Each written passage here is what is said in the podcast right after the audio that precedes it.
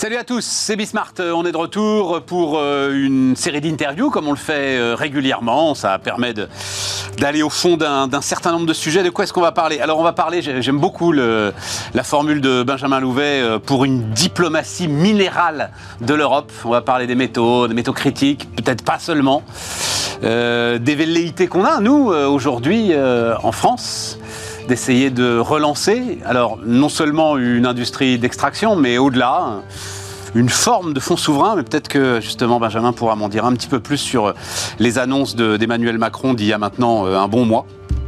Bref, on va voir ça assez largement. Ensuite, logement, c'est quand même une date, hein, qu'on le veuille ou non, enfin logement, construction, etc. Le gouvernement décide de ne pas lancer de nouveaux dispositifs de défiscalisation pour subventionner l'immobilier locatif. C'est la première fois depuis 1984. Pierre Ménury. Bon, il se trouve qu'il y a des jeunes entreprises qui s'intéressent à essayer d'aider justement les investisseurs. Alors, elles existaient avant, mais je pense que ça devient encore plus critique, si j'ose dire, maintenant qu'il n'y a pas de dispositif de défiscalisation. Donc, globalement, tu n'es pas gagnant à tous les coups si tu fais de l'investissement locatif, et en même temps, on en a besoin pour loger les gens. Donc, intéressant. Et puis, on terminera avec Laurence Daziano qui vient nous voir très régulièrement. Maître de conférence à Sciences Po pour nous donner les dernières infos, ce qu'elle relève, elle, de ce qui se passe aujourd'hui en Chine sur les aspects politiques. Mais on va aller assez vite sur les aspects industriels avec Benjamin Louvet, justement.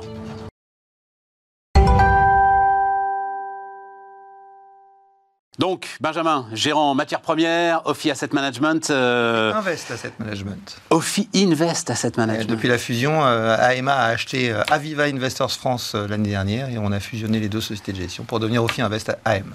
J'étais passé au travers de... cet événement. Oui, mais toi, t'es le... Cinquième asset manager français. T'es le Johnny Hallyday du truc. Toi, tu dépasses ça. Voilà. Tu es ta propre marque. Alors, en fait, on va voir le... Je vais évidemment citer les Échos, et c'est ce titre que j'avais trouvé formidable. Pour une diplomatie minérale de l'Europe. Ouais. Qu'est-ce que ça veut dire, une diplomatie minérale de l'Europe, Benjamin? Commençons avec ça. Bah, on va repartir du point de départ, Stéphane. On est aujourd'hui engagé dans une transition, dans une course contre la montre. On doit changer la façon dont on produit l'énergie. Et les gens sont en train de réaliser progressivement que changer notre système énergétique veut dire qu'on va passer des énergies fossiles aux énergies renouvelables, principalement, et qu'on ne fait pas, malheureusement, d'électricité avec du vent ou avec du soleil. On fait de l'électricité avec un transformateur qui convertit l'énergie du vent ou du soleil en électricité. Et ce transformateur, eh bien, il a une existence physique, il faut le fabriquer. Et il est essentiellement composé de métaux. Ce que je suis en train d'expliquer, c'est que faire la transition énergétique, c'est transformer notre dépendance aux énergies fossiles en une dépendance aux métaux. Quelques exemples, hein, dans une éolienne, vous avez entre 950 kg et 5 tonnes de cuivre en fonction de la taille de l'éolienne. Dans une voiture électrique, vous avez 4 fois plus de cuivre que dans une voiture thermique classique pour l'ensemble des câblages, pour le réseau de batterie, etc. Et donc, il faut se préparer à tout ça, et on n'est pas prêt. 5 tonnes de cuivre dans les plus grosses éoliennes, ouais, pour l'alternateur. Ouais, j'avais pas la mesure. Ben, ça nous amène à la situation... C'est celles qui sont au large, j'imagine, c'est les grandes éoliennes offshore. Les plus grosses. Ce qui nous amène à une situation incroyable, où le CNRS publie une étude et nous explique que dans les 30 années qui viennent, on va devoir extraire autant de métaux de la croûte terrestre que depuis le début de l'histoire de l'humanité. Ouais. Voilà le challenge auquel on est confronté, et on n'est pas prêt. On n'est pas prêt parce que les métaux étaient considérés comme un bien, je dirais, de consommation normale, facile à obtenir. Et là, on parle de quantités qui sont juste astronomiques. Je vais te donner juste un exemple sur le nickel. Le nickel est un métal qui est indispensable pour fabriquer les batteries aujourd'hui les plus performantes, qu'on appelle les batteries nickel, manganèse, cobalt, qui donnent la plus grande autonomie. Aujourd'hui, dans le monde, on produit à peu près 3 millions de tonnes de nickel. Mais là-dessus, on produit 1 million de tonnes de nickel de qualité batterie, très pure, le nickel qu'on appelle de classe 1. 1 million de tonnes. La Commission européenne dit, rien que pour le secteur de l'automobile électrique, en 2040, il nous faudra 2,6 millions de tonnes de ce nickel de qualité batterie par an. Voilà. Donc on est en face d'un changement d'échelle absolument considérable. Dernier chiffre pour bien comprendre de quoi on parle. Aujourd'hui dans le monde, selon l'Agence internationale de l'énergie, il y a 220 mines de cuivre. Si on prend la taille moyenne de ces mines, l'Agence internationale de l'énergie dit, pour répondre à nos besoins en cuivre dans les décennies à venir, il faut ouvrir 80 mines de cuivre supplémentaires. Problème, ce que j'appelle la tragédie des horizons, pour reprendre l'expression de Marc Carnet, c'est qu'aujourd'hui, en moyenne dans le monde, selon la même Agence internationale de l'énergie, il faut 16 ans pour ouvrir une mine. Et donc, l'agence dit, si on veut avoir le cuivre en temps et en heure, il faut que l'ensemble de ces projets soient actés d'ici 2025. Et pour l'instant, il n'y a quasiment pas de projets qui sont en cours d'étude. Donc, on est vraiment au devant d'un bouleversement qui risque de nous amener à des pénuries sur ces métaux. Philippe Chalmin en a parlé dans son rapport Cyclope récemment, qui peuvent être terribles. On parle d'un écart entre l'offre et la demande de plusieurs millions de tonnes sur le cuivre à horizon 2030. 2030, c'est demain. À une autre échelle, je réfléchis en t'écoutant, et c'est cette question-là quand même qui me... Qui me taraude. Oui, mais qui me taraude, mais ça va au-delà. En fait, j'avais le mot taraude, tarabus, mais ça va au-delà, qui est un peu obsédante. Hier, je te raconte, j'étais avec des boîtes qui font de l'installation aujourd'hui de photovoltaïque locale, et notamment photovoltaïque sur site pour autoconsommation et tout, qui commence à intéresser énormément les entreprises, l'industrie, enfin bref, et qui est une situation assez rationnelle, on va le dire comme ça, à l'ensemble des défis qui nous sont posés. Et les gars disaient, mais c'est étonnant, tout est là, on a tout, et pourtant ça bloque. Ouais, on a deux problèmes. Et pourtant, personne ne dit, bah ok, allons-y, je signe le chèque. Et pour tes mines de cuivre, c'est pareil. Le patron de Nexans, tiens, qui reviendra nous voir d'ailleurs, me dit, il y a 2 ans, le cuivre, on n'y est pas. Voilà, ouais. Point à la ligne. Ouais. On le sait. Mais c'est facile d'aller lever des capitaux pour un rendement qui est d'ores et déjà garanti. Alors, c'est ça que je ne comprends pas. Oui et non. Quand tu regardes ce qui se passe, par exemple, au niveau des énergies renouvelables, quand tu regardes, aujourd'hui, on a un vrai problème de marge, de rentabilité de ces activités. Shell et BP ont annoncé que si la rentabilité de ces activités ne s'améliorait pas, ils reviendraient en arrière sur leur programme de développement des renouvelables. Donc, on a un problème de rentabilité d'une part. Dans le domaine du cuivre, c'est exactement la même chose. Actuellement, le marché des matières premières, c'est un marché de spot. C'est un marché d'équilibre à un instant T entre l'offre et la demande. Je vais prendre un exemple simple. Quand tu vas au marché le dimanche matin, ce qui t'intéresse, c'est pas de savoir s'il y aura des tomates dans 6 mois. C'est de savoir s'il y a des tomates ce matin. Donc le prix, en ce moment, baisse parce que la Chine tarde à redémarrer, qu'on craint une récession en Europe et aux États-Unis, donc on a un prix qui baisse. Et donc, les groupes miniers, ils ne veulent pas investir. Ils ne veulent pas investir, ils attendent de voir le prix monter. Donc on va devoir voir le prix monter pour déclencher cet investissement. Pourquoi le prix d'une matière première monte? Parce qu'on a un déséquilibre, et donc il faut créer une des deux choses suivantes. Le prix monte, ça détruit de la demande, parce que ça devient inabordable. Dans le cas précis des métaux, ça n'arrivera pas puisque les besoins sont incompressibles. C'est la transition énergétique. Mais non, tu viens de m'expliquer qu'ils ne sont pas incompressibles puisque Shell et BP te dit « si je ne trouve pas de rentabilité, je reviens en arrière ». Mais non, mais simplement... C'est l'explication que j'attendais, moi, Benjamin. Que dit Shell et BP? Ils disent « il nous faut plus de rentabilité, donc il faut que les prix montent ». C'est aussi simple que ça. Donc la deuxième solution, c'est, 1, la demande, on n'arrivera pas à la contraindre, parce qu'on doit faire cette transition énergétique. Deuxième solution, inciter à la production. Benjamin, on doit faire cette transition énergétique. Moi, je vais me tourner vers les deux gros marchés qui décideront, les États-Unis et la Chine. Est-ce que t'entends un signe clair de la part des États-Unis? Oui, t'entends un signe clair en termes industriels, en termes emploi, en termes investissement, en termes export.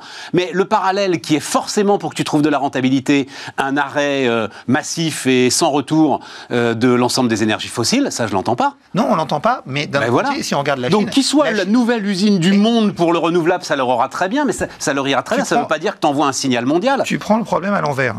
On ne peut pas arrêter l'investissement, et c'est bien tout le problème aujourd'hui, dans les énergies fossiles, tant qu'on n'a pas les solutions de remplacement en place. Et donc la Chine, qu'est-ce qu'ils font? Aujourd'hui, une éolienne et un panneau solaire sur 2 installés dans le monde sont installés en Chine. La Chine développe massivement son réseau électrique, ce que d'autres pays ne font pas. Aujourd'hui, aux États-Unis, il faut 5 ans pour raccorder un projet photovoltaïque au réseau.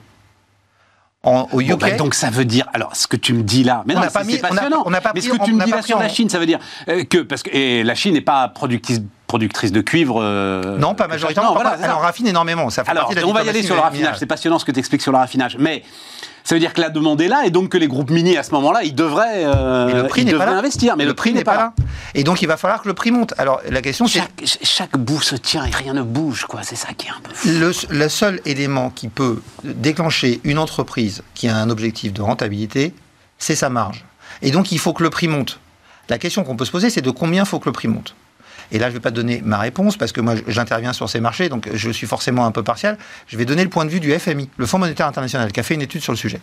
En octobre 2021, ils ont publié une étude où ils ont essayé d'imaginer comment on pourrait évoluer, de modéliser l'évolution du prix de 4 métaux. Alors oui, enfin, il faut que le prix monte à, en bout de chaîne. Le prix final, c'est le prix du mégawattheure électrique quand même. C'est ça le sujet. Oui, hein. Oui, mais, d'accord. Oui, mais il faut aussi que le prix des matériaux de base monte pour que les groupes miniers acceptent de monter. Et ça fera monter le prix du mégawattheure, forcément. Le FMI a étudié 4 métaux, qu'ils appellent les métaux électriques, qui sont les métaux nécessaires pour la voiture électrique. Le lithium, le cobalt, le nickel et le cuivre. La conclusion de ce rapport, écrite noir sur blanc, c'est qu'à horizon 2040, et quand on regarde l'étude, en fait, c'est plutôt à horizon 2030 pour l'essentiel de la hausse, le prix du lithium, du cobalt et du nickel devrait progresser de, je cite, quelques centaines de pourcents, et le prix du cuivre de 60%. Et ils ajoutent, attention, ces estimations sont conservatrices. Si on se trompe, la hausse pourrait être plus importante que ça. Voilà de quoi on parle aujourd'hui, et on ne s'est pas préparé. D'autres pays en plus se sont préparés, c'est l'autre problème qu'on a. Mais tu comprends... C'est qu'un pays comme la Chine s'est énormément préparé. Mais tu ne comprends pas que ça ne déclenche pas des investissements massifs sur le secteur.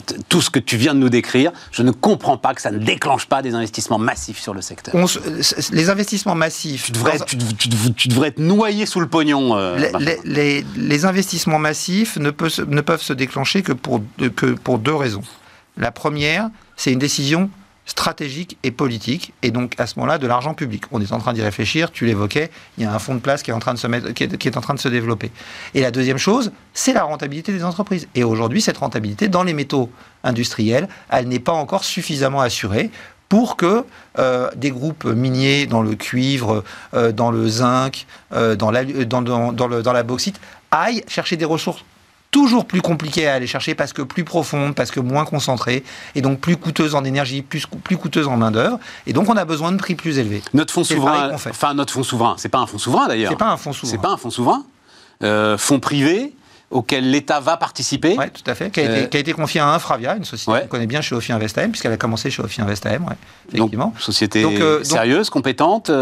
Qui gère 10 milliards dans les infrastructures. Et donc qui va faire un peu, pour en revenir là, un peu de diplomatie minérale. C'est-à-dire, ils vont aller sécuriser les stocks, finalement. Alors, il y a plusieurs objectifs dans ce fonds. On s'intéresse à l'ensemble de la chaîne. Donc, il faut s'occuper de la production minière. Donc, soit investir dans des mines ou dans des projets miniers intéressants, soit prendre des participations dans des mines en échange de ce qu'on appelle des contrats d'off-take, donc des certitudes d'approvisionnement. Absolument. Pourquoi pas constituer des stocks stratégiques? C'est arrivé dans l'histoire. On a eu des stocks stratégiques de métaux, notamment aux États-Unis. Il y avait des contrats de troc qui étaient prévus. Puis ça a été abandonné, mais c'était plutôt des contrats stratégiques plutôt pour les aspects militaires, dans le cadre de l'opposition avec la Russie à l'époque des deux grands blocs.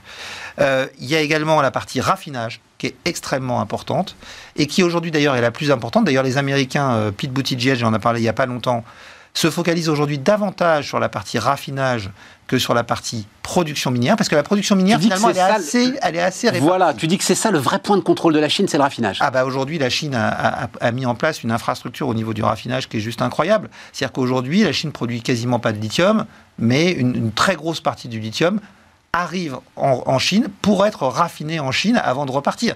Ils contrôlent entre 30 et 70% du raffinage de la plupart des métaux indispensables à la transition énergétique. Ça met moins de temps quand même, enfin ou pas, c'est une question que je te pose, d'ouvrir une usine un cycle de raffinage par rapport à l'ouverture d'une mine. Ça met 3 ans à 5 ans, ouais, c'est quand même des process industriels. C'est quand même des process industriels. Donc, mais il faut s'en occuper aujourd'hui. Et puis dernière étape, le recyclage, qui pour moi est une étape qui est peut-être un peu moins importante du point de vue de ce fonds stratégique, appelons-le comme ça, hein, puisque ce n'est pas un fonds souverain, parce que le raffinage, à partir du moment où il deviendra rentable, aura aucun problème à trouver des fonds.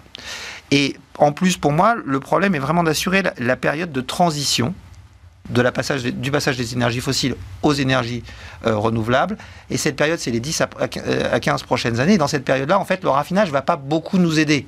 Parce que le raffinage est déjà développé. Par exemple, dans le cuivre, on a un taux de recyclage aujourd'hui, je crois, qui avoisine les 50%. Et on aura du mal à aller bien au-dessus parce qu'il y a des durées d'immobilisation qui sont longues. Par contre, d'ici une quinzaine d'années, on aura les premières générations d'éoliennes, de panneaux solaires qui arriveront en fin de vie, qu'on pourra recycler pour arriver à ce qu'on appelle un peu des mines urbaines, c'est-à-dire des métaux qu'on n'aura plus besoin d'aller chercher sous la terre. Et donc, là où il faut se concentrer, c'est vraiment le raffinage. Oui, mais ta diplomatie minérale, donc l'idée c'est urgence à signer des accords solides. Exactement. avec des pays producteurs. Geoffroy Roux de Bézieux donnait une interview à l'Opinion, je crois que c'était hier, c'était à l'occasion de la rencontre des entrepreneurs francophones, et il disait « Force est de constater qu'on ne nous attend plus ». Sur l'ensemble des mines, enfin en tout cas que l'Afrique ne nous attend plus, alors que le bureau de recherche géologique et minière avait une connaissance très fine du sous-sol africain. C'est-à-dire qu'on a perdu énormément d'influence là-dessus. Tu le dis pas, pour toi c'est à l'échelle européenne, à l'échelle nationale, parce que les annonces d'Emmanuel Macron, c'est ça qui est un peu surpris, elles sont à l'échelle nationale quand même. Hein. Alors c'est ça qui est un peu, j'ai envie de dire, décevant. Mais ça s'explique. C'est-à-dire qu'on a pris conscience de ce problème en Europe un peu avant les autres. Et donc, on avait un peu d'avance. Donc, les Allemands sont en train d'y réfléchir. Mais à un moment, la France a dit, on ne peut plus attendre, quoi. Il faut qu'on y aille. Et donc, on a lancé notre fonds. Moi, ce que j'espère, c'est qu'il y aura une initiative européenne et qu'on consolidera pour faire un fonds stratégique au niveau européen, pour avoir beaucoup plus de poids. Aujourd'hui, on parle quand même d'un fonds où l'État mettrait 500 millions et Infravia espère passer l'ensemble du fonds à 2 milliards. 2 milliards pour sécuriser l'ensemble des ressources minières, ça reste quand même relativement faible. Donc, il va falloir... qu'on entraîne les autres pays. Faudrait entraîner les autres pays avec nous. Bah, disons que déjà x10, ça permettrait de commencer à faire des choses intéressantes. Clairement, donc il faut... Mais l'enjeu, il est x100 à t'entendre. L'enjeu, il n'est peut-être pas à x100, mais ouais, x20, x30. Ouais, clairement, il faut changer d'échelle. On parle d'investissements qui sont très lourds. Donc tout ça pour dire que, évidemment, il faudrait faire un contrat au niveau européen. Et tu le dis, les pays africains ne nous ont pas attendus, les pays sud-américains non plus. Pourquoi ? Simplement parce que la Chine a pris conscience de ce problème bien avant nous. Alors, ils ont eu beaucoup de chance, quelque part. Il y a deux facteurs pour moi qui expliquent ça. Le premier, c'est qu'au début des années 2000, la Chine voit l'émergence de son économie de façon très, très poussée. Et donc, l'émergence d'une classe moyenne d'à peu près 300 millions d'habitants. Excuse du peu, quasiment la population européenne. Et donc là, se posent des problèmes d'infrastructure, d'immobilier, de biens de consommation. La Chine se dit, mais mince, on a besoin de métaux pour tout ça. Il faut qu'on sécurise tout ça. Et donc, ils commencent à prendre des participations dans des sociétés en Afrique, dans des sociétés en Amérique du Sud. Ils leur proposent des contrats d'offtake, ils leur proposent de construire des infrastructures en échange de prise de participation dans des compagnies nationales. Et donc, comme ça, ils ont sécurisé une grosse partie de la production métallique. La deuxième chance qu'ils ont eue, à mon avis, et ça, c'est une appréciation personnelle, c'est que quand tu regardes le gouvernement chinois... La quasi-totalité du gouvernement chinois est de formation ingénieur. En France, le dernier président ingénieur, c'était Valéry Giscard d'Estaing. Alors ça peut paraître un détail, et je dis pas qu'être technocrate, c'est pas bien, mais la façon dont tu règles un problème quand tu es technocrate ou quand tu es ingénieur, c'est pas la même. Et donc aujourd'hui, on a pris beaucoup de retard par rapport... Le dernier qui a vraiment parlé de mine, c'est Arnaud Montebourg. Oui, tout à fait. Et qui sont les problèmes industriels... Il me semble pas ingénieur d'ailleurs, hein, ouais, mais comme quoi... Hein, mais qui sont les problèmes d'industrie, effectivement, aussi, s'est beaucoup battu sur l'histoire d'Alcatel, ouais. A été assez présent, il faut le dire. Bon, mais... Comment dire, l'épisode russe, enfin, je comprends ton sujet de diplomatie minérale, l'épisode russe te rassure pas sur la garantie, finalement, d'un contrat aussi solide soit-il. Qu'est-ce qu'il faut penser de, alors c'est Imeris qui a lancé un projet d'extraction de lithium en France. Ouais, dans l'Allier. Curieusement, qu'il n'y a pas, enfin, il n'y a pas encore de ZAD quoi autour du truc. Je me dis. Une raison simple, Stéphane, c'est que c'est déjà une mine. Ouais, en fait, c'est une mine de kaolin. Ils sont capables de tout. Oui, mais c'est une mine de kaolin. Et donc, en fait, les gens de la région sont plutôt contents. Ça va faire de l'emploi en plus. Ils ont déjà une mine. Imeris dit on va mettre en place des mesures pour qu'il n'y ait pas trop de poussière, pour que le raffinage se fasse plus loin, avec des systèmes de tuyaux pour envoyer les minerais, pour pas avoir... Mais ma question, c'est, il y a un potentiel en Europe pour extraire un certain nombre de ces... Il faut qu'on retrouve, nous aussi, une forme d'appétit pour l'extraction minière. Il y a eu du lithium qui a été trouvé en Serbie. Il y a eu du lithium qui a été trouvé au Portugal. En Serbie, ils ont écarté le truc. C'est Rio Tinto qui voulaient ouvrir en Serbie, ils ont été mis dehors. Pour des raisons d'acceptabilité sociale. Exactement. Aujourd'hui, le seul secteur d'activité qui a une image plus négative que le pétrole, c'est le secteur minier. Et voilà. Il faut sortir de l'inconscient collectif cette image de la mine façon germinale. Aujourd'hui, il y a eu énormément de progrès. On sait faire des mines plus propres. Il y a des mines aujourd'hui où on opère avec des camions électriques. Il y a des mines qui opèrent avec de l'électricité renouvelable. Ça se fait, donc on peut nettement... Oui, mais Benjamin, il ne faut pas non plus raconter d'histoire. C'est-à-dire, c'est forcément sale à un moment. Stéphane, deux choses là-dessus. La première, l'activité humaine consiste à faire un trou dans la terre pour prendre des matières, les transformer et faire autre chose. Donc si on ne veut plus rien polluer, il faut arrêter l'activité humaine. Bon, ce n'est pas ce qu'on veut faire. Deuxième chose, beaucoup plus pragmatique. Aujourd'hui, on est à l'heure des choix. D'un côté, on a les énergies fossiles, qui représentent encore 82% de l'énergie primaire qu'on consomme dans le monde. Pour mémoire, dans les années 70, c'était 86%. Ça n'a pas beaucoup changé. C'est responsable de 70% des émissions de CO2 de la planète. La totalité de l'industrie minière, de l'extraction jusqu'à la consommation, ce qu'on appelle dans le jargon de l'investissement socialement responsable, le scope 1, 2 et 3, tout compris, est responsable de, selon les estimations, entre 11 et 15% des émissions de CO2 de la planète. Là-dessus, 70% des émissions sont liées à la production d'acier et 20% à la production d'aluminium. Ça veut dire que tous les autres métaux ensemble sont responsables d'1% des émissions de CO2 de la planète. Si notre priorité, c'est le CO2, il n'y a pas photo. Ouais. Après, évidemment, les mines, ça pose d'autres problèmes. Des problèmes d'impact sur l'environnement, des problèmes d'impact sur la biodiversité, d'emprise au sol. Tout ça, légalement, on peut l'encadrer pour le rendre le plus respectueux possible de ces aspects. Il n'y a pas de solution parfaite. La seule solution parfaite, c'est d'arrêter d'avoir une activité économique pour ne plus polluer. Ce qui est fou, Benjamin, au terme de cette discussion, est toujours passionnant et un petit peu angoissant quand même. C'est que sur le papier, toutes les équations sont là.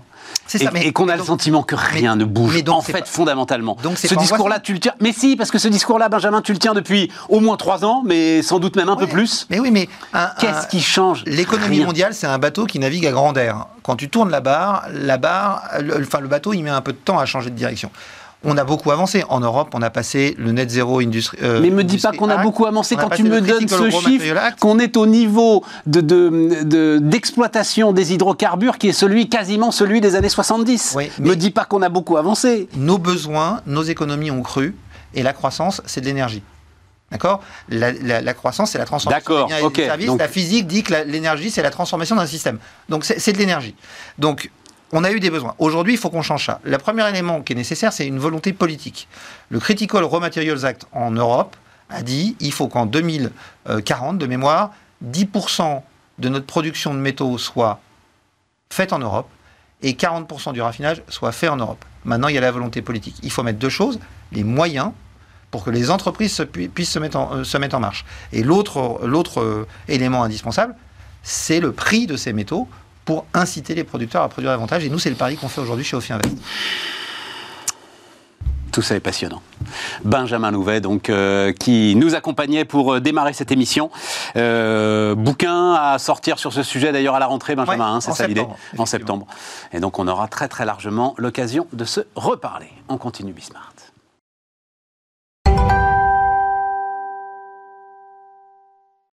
On repart donc avec Pierre-Emmanuel Jus. Salut Pierre-Emmanuel. Bonjour.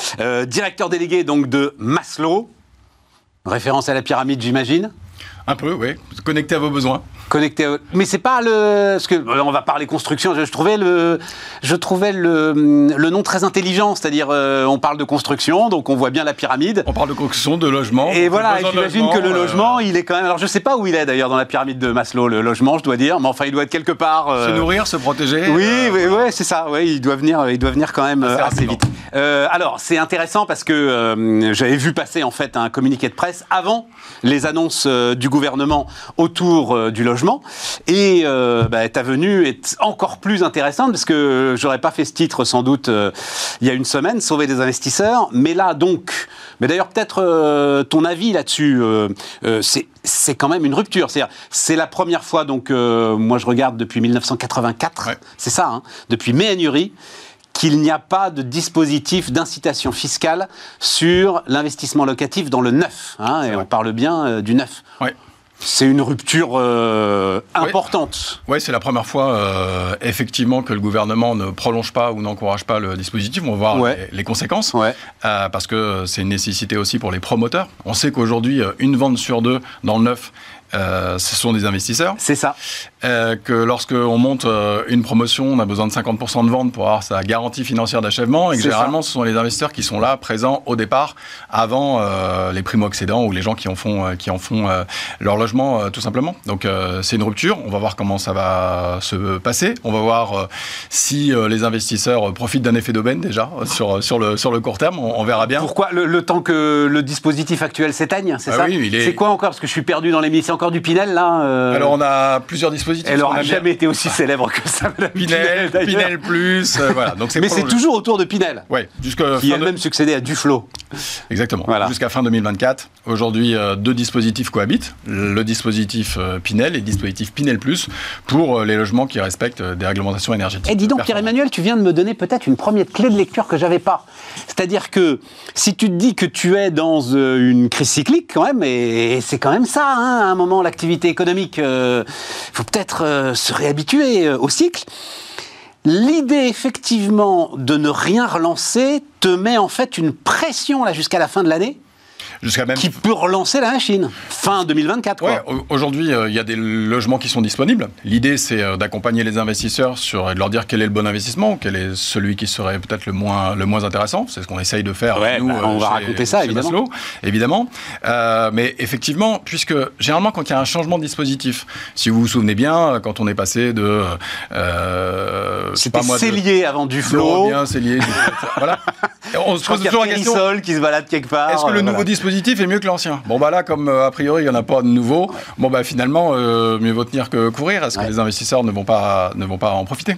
Voilà. Il y a un peu de stock quand même, hein. Il y a à peu près 40 000 logements aujourd'hui en projet, à peu près la même chose en construction qui ne sont pas vendus. Il y a tellement de stock que la Caisse des dépôts est obligée d'y aller. 17 000 logements. Voilà. Et enfin, pour l'instant. Ouais. Mais visiblement, l'État en attend un petit peu plus pour essayer. Ce qui est pas mal d'ailleurs, hein, en termes d'utilisation des fonds publics, parce que j'imagine que ces logements sont rachetés à prix bradé à des promoteurs qui étaient en train de... Généralement, oui, c'est de l'achat en bloc. Bah voilà. Forcément, ça sera un peu dégrafé. Et donc, comme c'est la Caisse des dépôts, derrière, ça peut faire des loyers qui sont des loyers un peu plus raisonnables. C'est aussi le cas en loi Pinel. Ce qu'on oublie souvent, c'est que l'investisseur privé, il achète et il met sur le marché des logements qui sont loués moins cher que le marché. Oui. Donc c'est aussi mettre des logements disponibles sur un marché locatif aujourd'hui qui est extrêmement tendu, notamment sur les zones très tendues. Oui, c'est super vertueux, mais le problème, et c'est Macron qui disait ça, on subventionne l'offre, on subventionne la demande, on subventionne les gens qui habitent à l'intérieur, on subventionne l'occupation.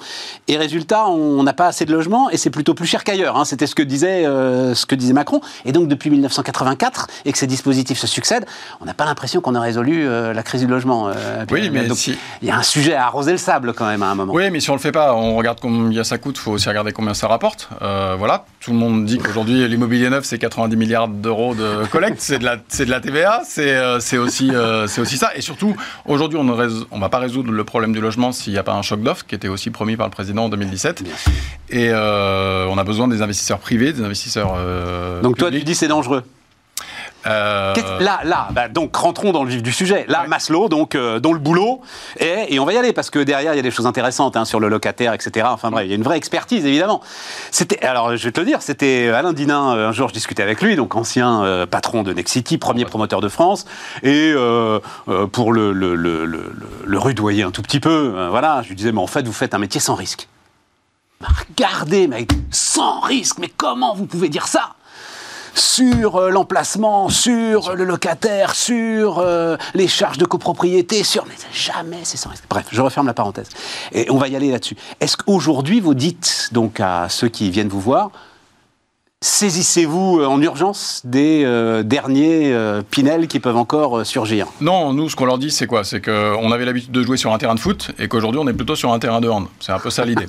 Ce qui a changé, c'est plutôt la demande. C'est-à-dire qu'aujourd'hui, c'est ma capacité d'épargne, ma capacité à lever de la dette. Donc, quand il y a 18 mois, je pouvais lever 300 000 euros, aujourd'hui, je peux lever 220 000 euros. C'est quoi le meilleur projet à 220 000 euros? C'est ça l'idée. Donc, chez Maslow, on essaye d'accompagner les clients, investisseurs, les accompagnants. Donc on a une offre globale, on peut réserver, financer, gérer son bien depuis son canapé, parce que peut-être que je vais devoir investir sur un secteur que je connais peut-être moins bien, que ma résidence principale ou là où habitaient mes parents par exemple. On a un algorithme aussi qui score chaque appartement. Est-ce qu'un appartement qui n'a pas d'extérieur, un appartement qui n'a pas de parking a la même valeur que finalement un appartement qui n'a pas ces deux choses-là? Et puis aussi l'expertise, parce que la data ça fait pas tout. La data, la géolocalisation des commerces, des services. Ça fait énormément quand même la data pour... Ça fait beaucoup de choses pour scorer un appartement quand même, comme tu dis. C'est indispensable. Parce que tu as la localisation, tu as les projets, enfin si on prend la région parisienne, tu as les projets du Grand Paris qui sont stabilisés, enfin, tu as tout ça. Oui, mais ça suffit pas. Je vais vous prendre un exemple. Oh, vas-y. Moi, pendant 9 ans, j'ai travaillé 59 avenue Maréchal de Saxe à Lyon. Géolocalisation, le tram, la pharmacie, la boulangerie tout à côté, le marché 200 mètres du 6e arrondissement de Lyon, tout formidable. En face de la caserne des pompiers. Quand je dis en face, la caserne des pompiers à Lyon, pour ceux qui sont déjà... Elle est dedans. J'ai jamais passé un coup de fil sur le trottoir sans être dérangé par les sirènes. Donc l'expertise, c'est aussi ça. C'est-à-dire que la data vous dit, allez-y, les yeux fermés. Mais non, parce que tu as la data. Elle te dit que tu as la caserne des pompiers en face. Oui, mais est-ce que c'est le commandement ou est-ce que c'est les camions qui sortent toutes les 10 minutes pour intervenir? Donc il faut un mec qui aille sur le trottoir pour passer une demi-heure pour se dire que c'est chaud quand même, quoi. En tous les cas, il faut de l'expertise. C'est-à-dire qu'aujourd'hui, l'internaute, il a besoin de se forger une opinion derrière son écran, ouais, et il a besoin de se rassurer sur ce qu'il pense être le bon ou le moins bon investissement. Ça, j'aurais peut-être dû commencer par là d'ailleurs, l'appétit français pour la pierre. Il ne change pas. Ouais. Il ne change pas, 70% des Français veulent investir dans l'immobilier, malheureusement, moins de Français peuvent le faire aujourd'hui. Du fait de la remontée des taux d'intérêt. Évidemment. Ouais. Donc on attend beaucoup aussi du HCSF demain. On espère qu'ils vont réouvrir quelques portes, notamment pour les investisseurs, le calcul d'endettement. Donc l'idée, c'est d'essayer de remonter ce qu'on appelle le taux d'effort, c'est ça? De le passer de 30 à peut-être 35%? Les trois pistes qui sont évoquées, il y a la piste des 35%, la piste de la durée. Ou alors aller à 25 ans, hein, c'est ça. Voilà, maintenant les banquiers ne sont pas chauds et on peut les comprendre. Bien sûr. Après, sur nous, la clientèle qui nous intéresse sont les investisseurs, c'est plutôt le calcul d'endettement au différentiel. Aujourd'hui, dans un marché locatif tellement tendu, on prend 70% de vos loyers, on prend la dette alors qu'avant on prenait l'écart. C'est-à-dire quelqu'un qui était endetté sur le papier à 30%, il est passé à 40%, et aujourd'hui on lui prête plus de sous, alors qu'il est là aussi pour pouvoir faire tourner le moteur de l'économie. Donc c'est ça qui est intéressant et c'est peut-être ça qu'on attend demain des réunions du HCSF. Resolvabiliser les investisseurs. Bah, c'est pas mal parce que, et puis ça c'est, enfin même si, alors on va laisser les experts juger du risque, mais au moins ça coûte rien en termes de finances publiques. Exactement. Et puis on a des organismes de caution qui, enfin voilà, je veux dire aujourd'hui, ne pas prendre en compte le reste à vivre et quand j'investis dans une zone tendue avec un flux migratoire positif, avec une profondeur de marché, dans une agglomération qui fait plus de 100 000 habitants, dans des performances énergétiques qui font que je suis certain que mon bien, dans 5 ans, dans 10 ans, dans 15 ans, trouvera preneur à la location et à la vente, quel risque je prends ? Ouais. Ouais. Faible. Ouais. Voilà. Et pourtant, aujourd'hui, on me dit, ah bah oui, tu gagnes très bien ta vie, mais tu as déjà une résidence principale et tu as un appartement. Bon, bah, ton appartement, on va prendre que 70% de loyer, on va prendre 100% de la dette. Et donc, je vais pas te suivre. Revenons sur le plan logement, les dispositifs de défiscalisation. Est-ce que ça veut dire aussi qu'il va y avoir un basculement vers l'ancien? À partir du moment où le neuf a plus de soutien fiscal, est-ce que ça peut changer la donne pour l'ancien? Moi, je pense que le principal objet, c'est surtout la loi climat et résilience sur l'ancien. C'est-à-dire que là, le marché de l'ancien, il est tendu, voire baissier. C'est-à-dire qu'aujourd'hui, 40% du parc est dans des notes de DPE qui ne sont pas les bonnes. Et donc aujourd'hui, on sait qu'acheter de l'ancien, ça nécessite des travaux. Ce qu'on oublie souvent, et j'attire l'attention de nos téléspectateurs, c'est qu'on parle souvent de rénover le logement, la partie privée, mais on oublie souvent la copro. C'est-à-dire que quand j'en achète un appartement des années 70 ou des années 80, je peux en faire un super catalogue suédois en photo, mais ma copropriété, les diagnostics de performance énergétique qui vont arriver sur les copros, les plans pluriannuels de travaux, tout ça, ce sont des choses qui vont quand même être compliquées. Après, ce qu'il ne faut pas oublier, c'est qu'aujourd'hui, un investissement locatif, ça doit respecter des fondamentaux. Tout ce qu'on se dit là, quand même, Pierre-Emmanuel, moi j'entends tout ça, là, il est peut-être urgent d'attendre. Est-ce que ce n'est pas le plus grand risque pour le secteur, en fait ? Alors, là, tu viens de mettre, et merci, hein, mais les uns derrière les autres, énormément de points qui, alors sans doute, justifient ton expertise, mais peut-être aussi amènent l'investisseur à se dire, pouf, en tous les cas, on va aller mettre ça du côté d'une assurance vie tranquille et puis on verra dans 2-3 ans comment ça tourne. Oui, mais dans l'assurance vie, il y a moi qui vais mettre des sous sur mon assurance vie au mois de janvier, je vais mettre 500 € et au mois de février, je vais toucher 500 € et des intérêts. On est d'accord. Si je fais de l'immobilier, je peux faire travailler l'argent des autres, celui des banquiers, et a priori, on s'en enrichit plus avec l'argent des autres qu'avec le propre. Voilà, donc quand on a l'effet de levier des crédits et le locataire qui peut y participer, et puis peut-être un avantage fiscal, et même, je veux dire, l'avantage fiscal n'est qu'un support sur l'immobilier. C'est-à-dire qu'aujourd'hui, c'est toujours de se dire, est-ce que l'appartement... On prend des exemples, souvent, il y a des régions, il y a des villes en France sur lesquelles le dispositif Pinel n'est pas intéressant. Voilà. Aujourd'hui, à Bordeaux, vous êtes en zone B1, vous achetez un studio de 25 mètres carrés, vous allez pouvoir le louer 270 €, 260 €. Est-ce qu'un studio à Bordeaux, ça vaut 260 € sur le marché locatif? Non, ça vaut 500, 550, 600 s'il est très bien placé. Quel est l'intérêt de faire un dispositif Pinel à Bordeaux sur un studio? Aucun. Okay. Est-ce que c'est intéressant d'investir à Bordeaux, ville étudiante, sur un studio? Bah, peut-être que la stratégie, c'est de la location meublée. Peut-être que la stratégie, c'est de partir sur des résidences services avec bague commerciale, tranquille, j'ai mon rendement, j'ai ma certitude sur le long terme. En tous les cas, c'est d'avoir un raisonnement marché, investissement, effet de levier. Aujourd'hui, on dit les taux sont élevés. OK, ils sont plus élevés qu'il y a 18 mois. Ils sont dans une normalité qu'on a déjà pu connaître. Absolument. Si ça continue d'augmenter, j'ai bien fait de rentrer dans la danse. Et puis si ça baisse, eh ben, je ferai comme tout ce qui s'est passé ces 5-6 derniers. Je vais négocier. Ah. Donc finalement... c'est la grande idée, ça. Ben ouais, non, je vais négocier. Bon, peut-être pas. C'était la folie d'il y a 4-5 ans. C'était une espèce d'hystérie de renégociation. Oui, je sais que les banques étaient... les taux de 2012-2017, tout s'était renégocié. Les banques étaient dépassées. Pour terminer, là, trouver le bon locataire, parce que tout ce qu'on vient de dire est très intéressant. Oui.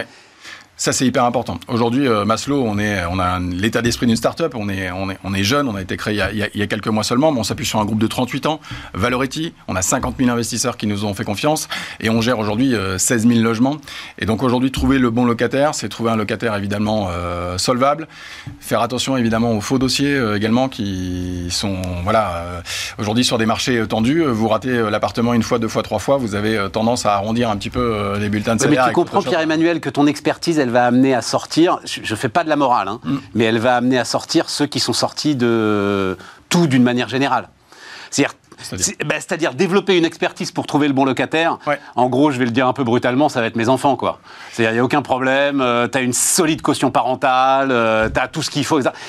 Et ceux qui ont besoin de rien, en fait. Ouais. Aujourd'hui, nous, on le fait pour les clients, c'est-à-dire qu'effectivement, on va interroger l'employeur pour vérifier que Pierre-Emmanuel Jus est bien salarié en CDI. Est-ce qu'on ne pourrait pas aider le locataire à trouver le bon... propriétaire?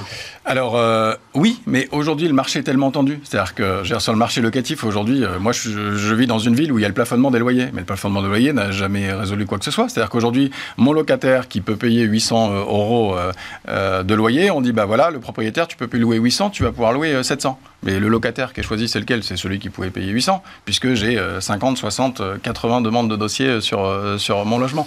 Donc, en fait, choisir le bon locataire aujourd'hui, c'est juste s'assurer...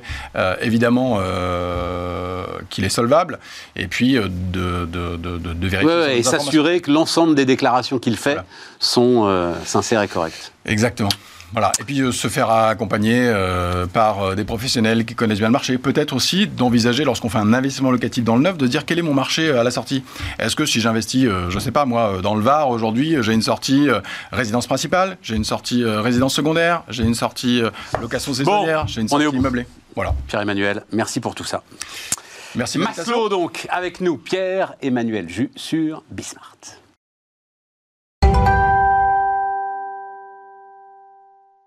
Et on termine avec Laurence Daziano qui est avec nous. Salut Laurence, maître de conférence à Sciences Po, dernière nouvelle de Chine. Voilà, avec toi on parle de la Chine, Laurence. L'économie chinoise, qu'est-ce que tu regardes en ce moment? Et c'est vrai, on va parler du chômage des jeunes, c'est quelque chose qui m'intéresse beaucoup. Enfin, c'est toi qui m'en as parlé évidemment la première, comme à chaque fois, parce que derrière c'est le pacte avec le parti qui est fragilisé. Donc, on en est où exactement? Alors, sur l'économie chinoise, on avait vu que post-ouverture, réouverture après Covid, au premier trimestre, la croissance avait beaucoup augmenté. On est arrivé à 4,5% de croissance au premier trimestre, qui est dans l'objectif du parti, puisque le parti fixe tous les ans, au mois de mars, via le Premier ministre, l'objectif de croissance de l'année. Donc, cette année, il a été fixé à 5% pour 2023. On avait vu qu'en 2022, il avait été fixé à 5,5 et qu'avec les restes de Covid, ils étaient arrivés seulement à 3, qui était vraiment le plus bas qu'ils avaient connu, hormis 2020. On voit au deuxième trimestre, en revanche, des signes d'essoufflement de cette croissance. Les importations continuent d'augmenter, mais les exportations ont beaucoup baissé. D'abord parce que l'industrie manufacturière mondial, a un peu de mal.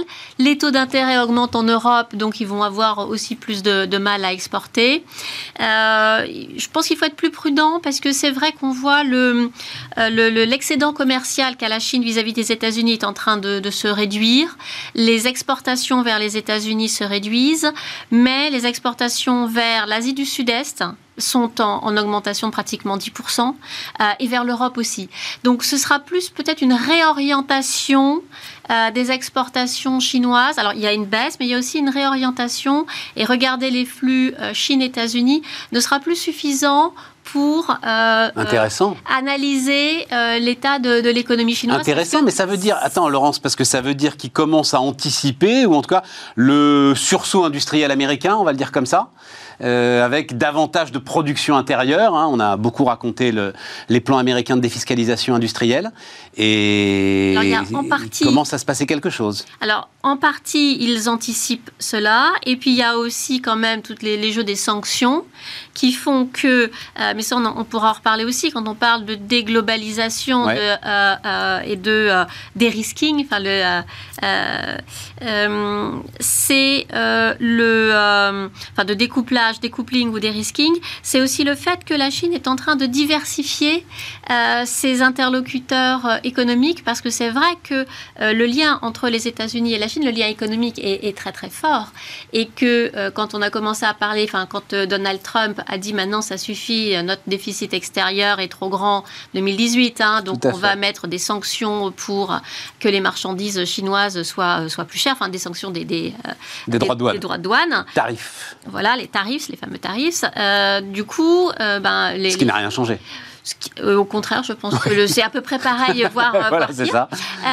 Et du coup, les Chinois ont commencé à réorienter aussi leur politique commerciale pour aller chercher d'autres marchés. Mais c'est ce qu'ils avaient fait déjà, ce qu'ils avaient essayé de faire avec les routes de la soie. On avait dit la dernière fois que les routes de la soie étaient quand même un échec. Et là, ce qu'ils sont en train de faire, vous savez, ils sont en train de créer ce qu'on appelle le Global South, le Sud global. Mais on en avait parlé très longuement et c'était passionnant, Laurence, la dernière fois. Et le Sud global qui est en fait un sud qu'on peut dire plutôt contractuel, qui est que c'est ils vont s'allier ou ils vont exporter certaines marchandises dans certains pays, parce qu'ils vont aussi importer ce qu'ont ces pays qui ont souvent des matières premières dont ils ont besoin. Et donc ça va plus être un jeu de marchandage, parce qu'en plus pour la Chine c'est quand même plus simple d'avoir des États comme l'Argentine, la Colombie ou le Nigeria en face d'eux plutôt que les États-Unis. Enfin, point de vue rapport de force, c'est quand même. Et donc, mais on pensait finir avec ça, mais peu importe. Donc cette histoire de découplage, cette histoire de Chine plus 1, disent aujourd'hui les industriels, hein, je continue à fabriquer en Chine, mais je commence déjà à essayer d'imaginer des chaînes logistiques qui évitent la Chine. Très très compliqué, cela dit, hein. Moi c'est ce que me disent tous les industriels, c'est quand même beaucoup du wishful thinking, on peut l'écrire sur un bout de papier, mais pour le faire, ça va être très très compliqué et très très cher.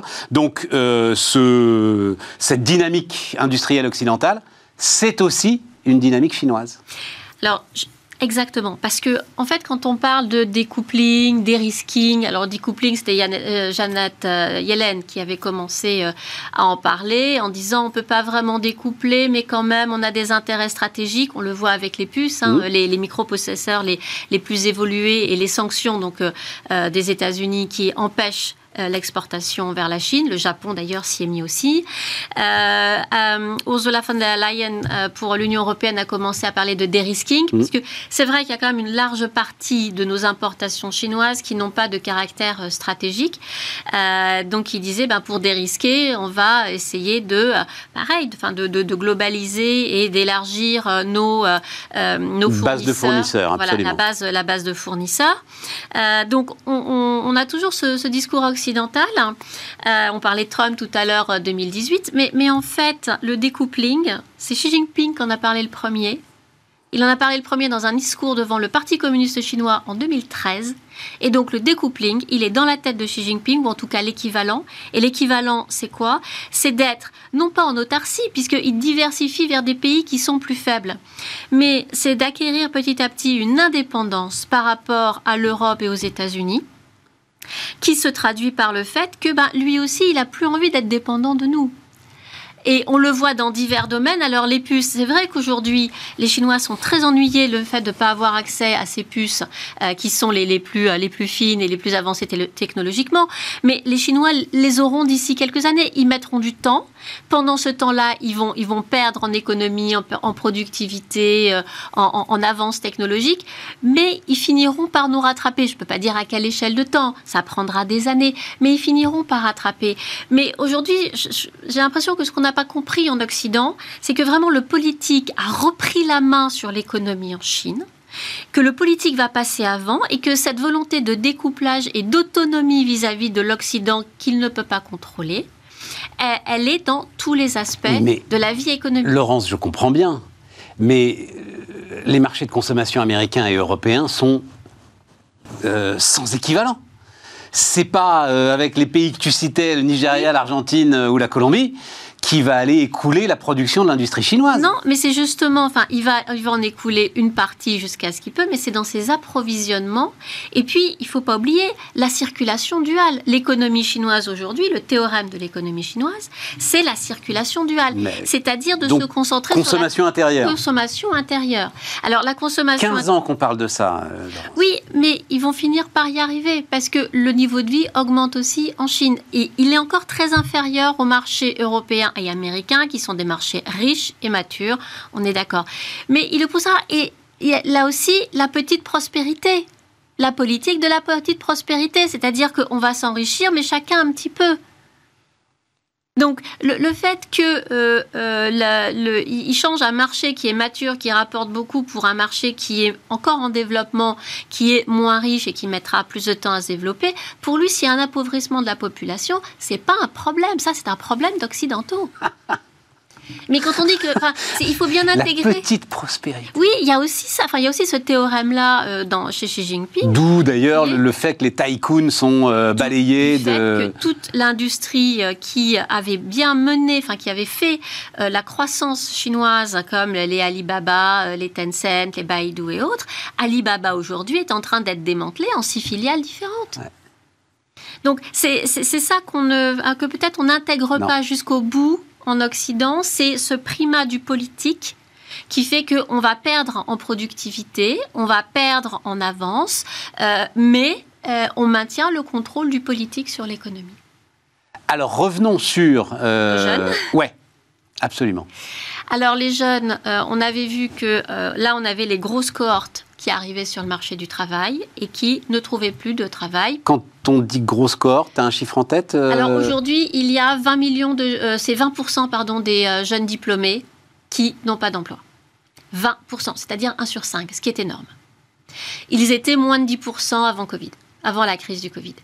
Pour absorber... Jeunes diplômés dont on sait d'ailleurs, il faut le rappeler, puisque ça avait été un sujet dont on avait parlé ensemble, et là, pour le coup, le monde entier en avait parlé, le sujet des études qui passaient par le privé, enfin, les taux d'effort demandés aux familles, aux étudiants pour arriver à ces diplômes étaient sans commune mesure, là aussi, avec ce qu'on peut demander en Occident. Alors, c'est un système qui est très sélectif, parce que la population est énorme. Et donc, il y avait tout un système de cours privés qui coûtait très cher, où les enfants étaient à peine sortis de l'école, qu'ils étaient en cours privés, mais c'était vraiment, ils travaillaient jusqu'à 22h, 23h pour recommencer le matin à 7h. Et là aussi, il y a eu une politique de Xi Jinping contre ce qui favorisait les classes sociales élevées et les populations des villes. C'est-à-dire qu'il y a eu, comme sur le numérique, il y a eu une attaque en règle, une régulation en règle des cours particuliers où tout a été démantelé.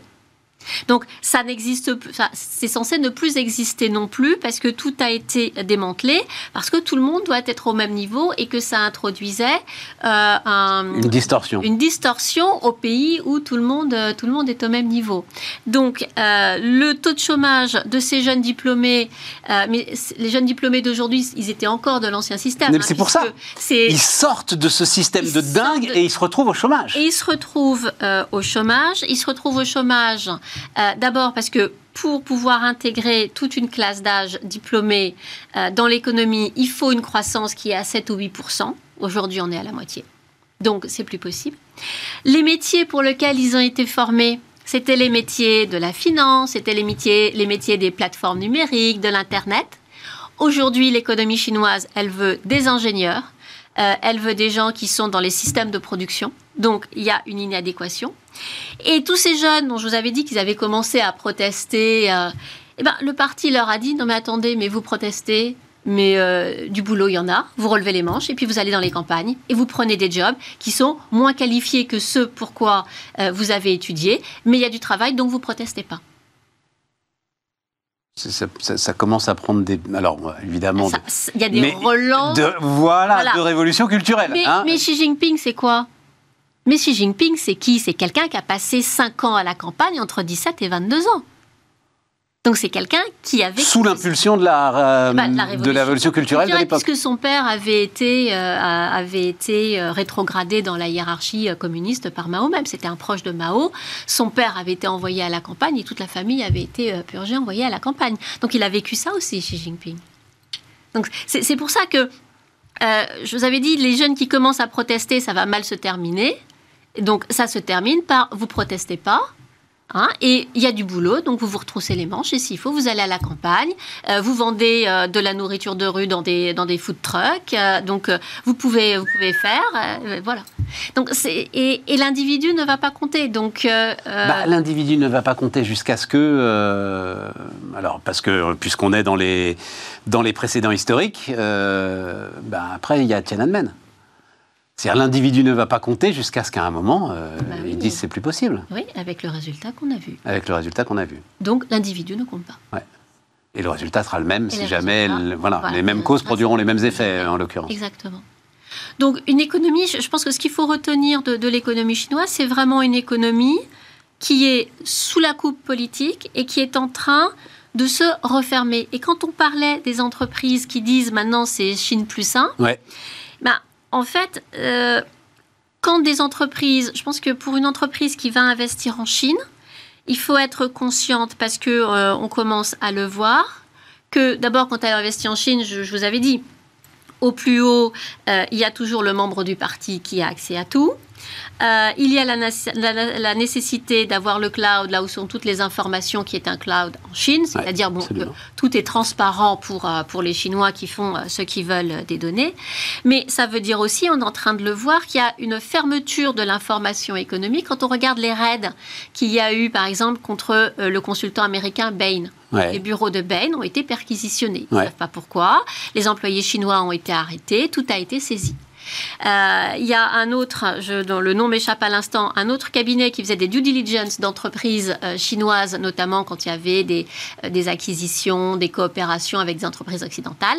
Pareil, perquisition, saisie de matériel et les employés chinois qui sont arrêtés. Ce qui veut dire qu'il y a aussi une volonté qu'il n'y ait plus cette transparence sur l'information économique des entreprises chinoises. Donc, ça veut dire que pour les industriels européens, américains qui vont aller en Chine, qui ont des usines... c'est ceux qui y sont, en fait, déjà, même, qui se posent un certain nombre de questions, hein, avant même ceux qui, aujourd'hui, investissent et qui...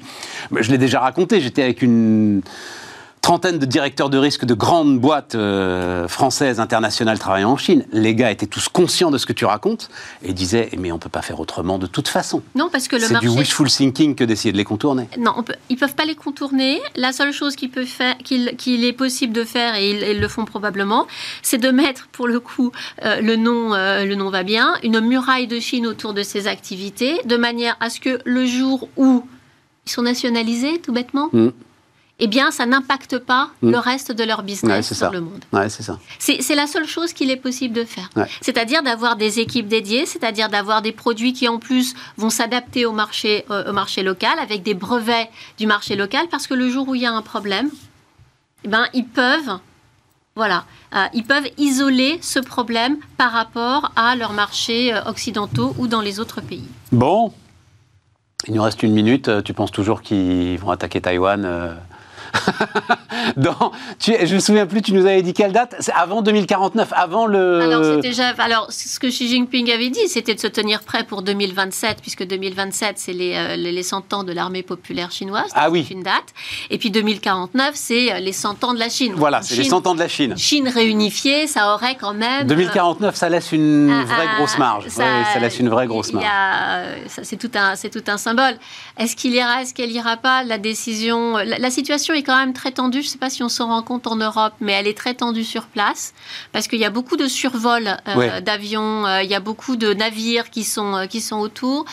Les Américains et les Chinois se testent beaucoup, avec parfois des incidents d'ailleurs, parce que quand les avions volent trop près l'un de l'autre, ça peut faire des incidents.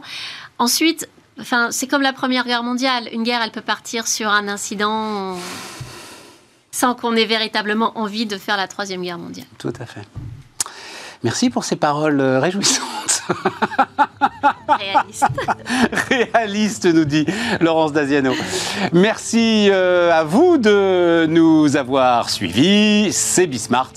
Et évidemment, on se retrouve demain pour continuer nos interviews et nos débats.